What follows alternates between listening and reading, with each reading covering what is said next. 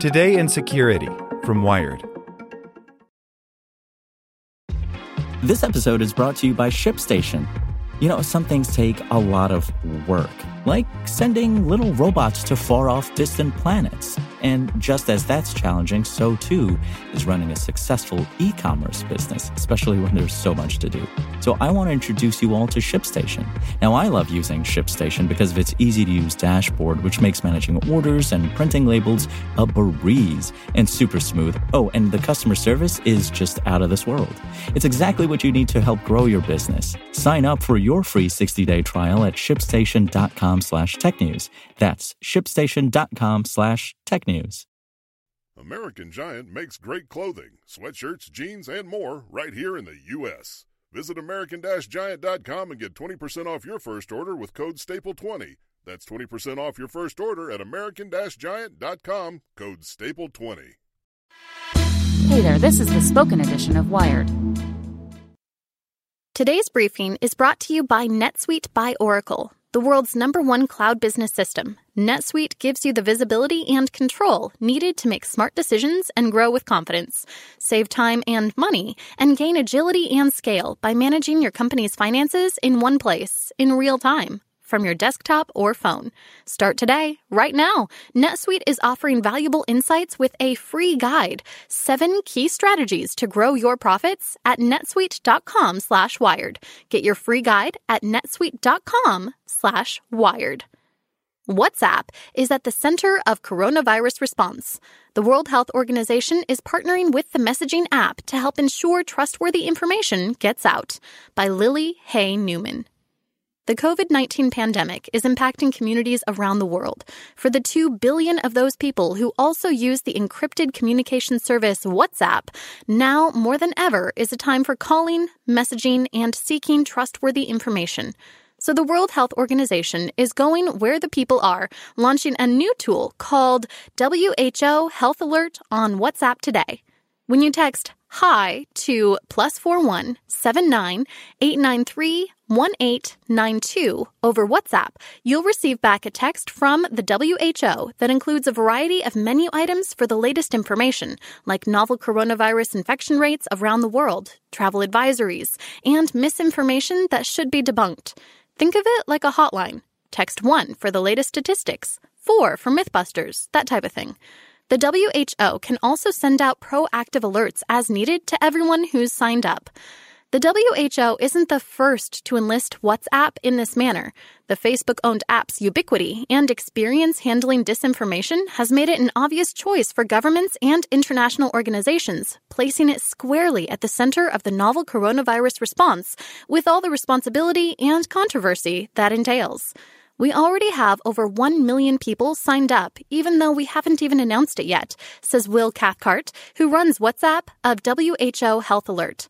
It's great. There seems to be a lot of appetite from people for ways to get good, accurate information, and we're happy to do what we can there to help. Helplines are preferable in many ways to landing pages, social media profiles, or massive open channels because they allow governments to use WhatsApp like regular users, having one to one interactions with constituents.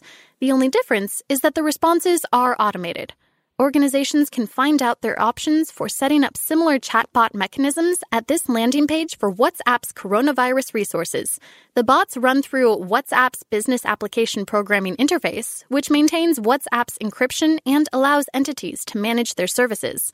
All the new institutional uses combined with widespread social isolation means that more people than ever are using WhatsApp for messaging and an especially large volume of phone calls and video chats. To keep up with demand, Cathcart says that WhatsApp has nearly doubled its server capacity in the last few weeks. We don't know what's coming, and we view WhatsApp as a lifeline for people to communicate when they need it. And the core thing we offer is that it'll be there and work, he says. We're hearing all these amazing anecdotes, especially out of places on the front lines of things like healthcare workers using WhatsApp to communicate with patients, to communicate with each other schools using it to try to do remote education, people using it to keep in touch with their friends and family, either through messaging, but actually exceptionally through video calling and voice calling. And we're seeing that in the data with a ton of extra usage. On a platform that has struggled for years to curb misinformation, all of that extra usage has also bred pandemic related rumors and myths. WhatsApp's end to end encryption means that only the devices at either end of a communication hold data unencrypted. WhatsApp itself is totally boxed out of being able to access user communications other than metadata, like which accounts are interacting. This means the company can't moderate content on the service like social networks can. Users can communicate on WhatsApp without being surveilled by oppressive governments, but those same protections can also make it easier for misinformation to spread. Meanwhile, law enforcement in the US and around the world have increasingly lobbied to undermine end to end encryption. Cathcart says WhatsApp's priority, even more so during the pandemic, is to elevate accurate information and support fact checking organizations around the world. The company announced a $1 million donation on Wednesday to the Poynter Institute's International Fact Checking Network. The goal is to help buoy the hashtag Coronavirus Facts Alliance, which is bringing together 100 local organizations in more than 45 countries to fight COVID 19 related disinformation. Inside the WhatsApp product itself, the company has made past efforts to limit message forwarding and to label messages that have been forwarded more than five times. The latest version of WhatsApp's Android beta version, released on Thursday, also includes a new magnifying glass icon on highly forwarded messages that users can tap to be brought to a Google search about claims in the message.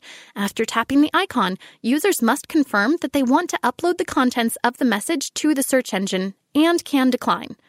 I think that will be a good step, but I think the limitations there will be only having that feature for the messages that have been forwarded, says Baybars Orsek, director of the IFCN at Poynter. Expanding that feature to native messages would also be helpful.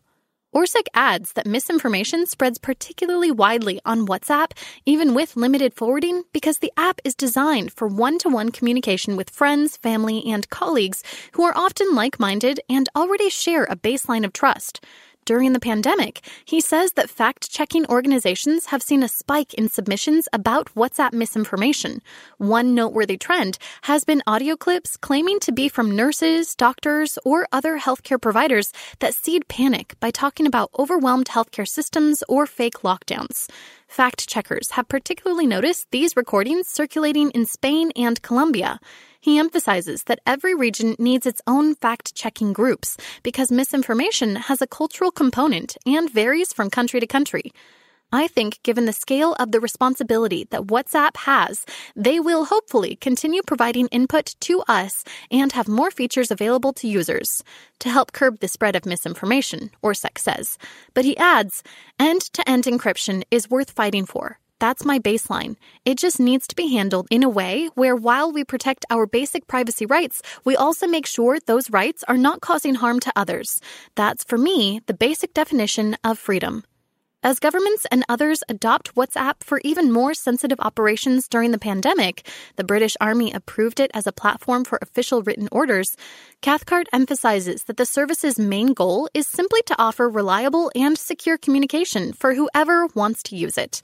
We're not going to predict what some of these amazing use cases are, he says, but if you're going to send sensitive military information out, that sounds fantastic and helpful.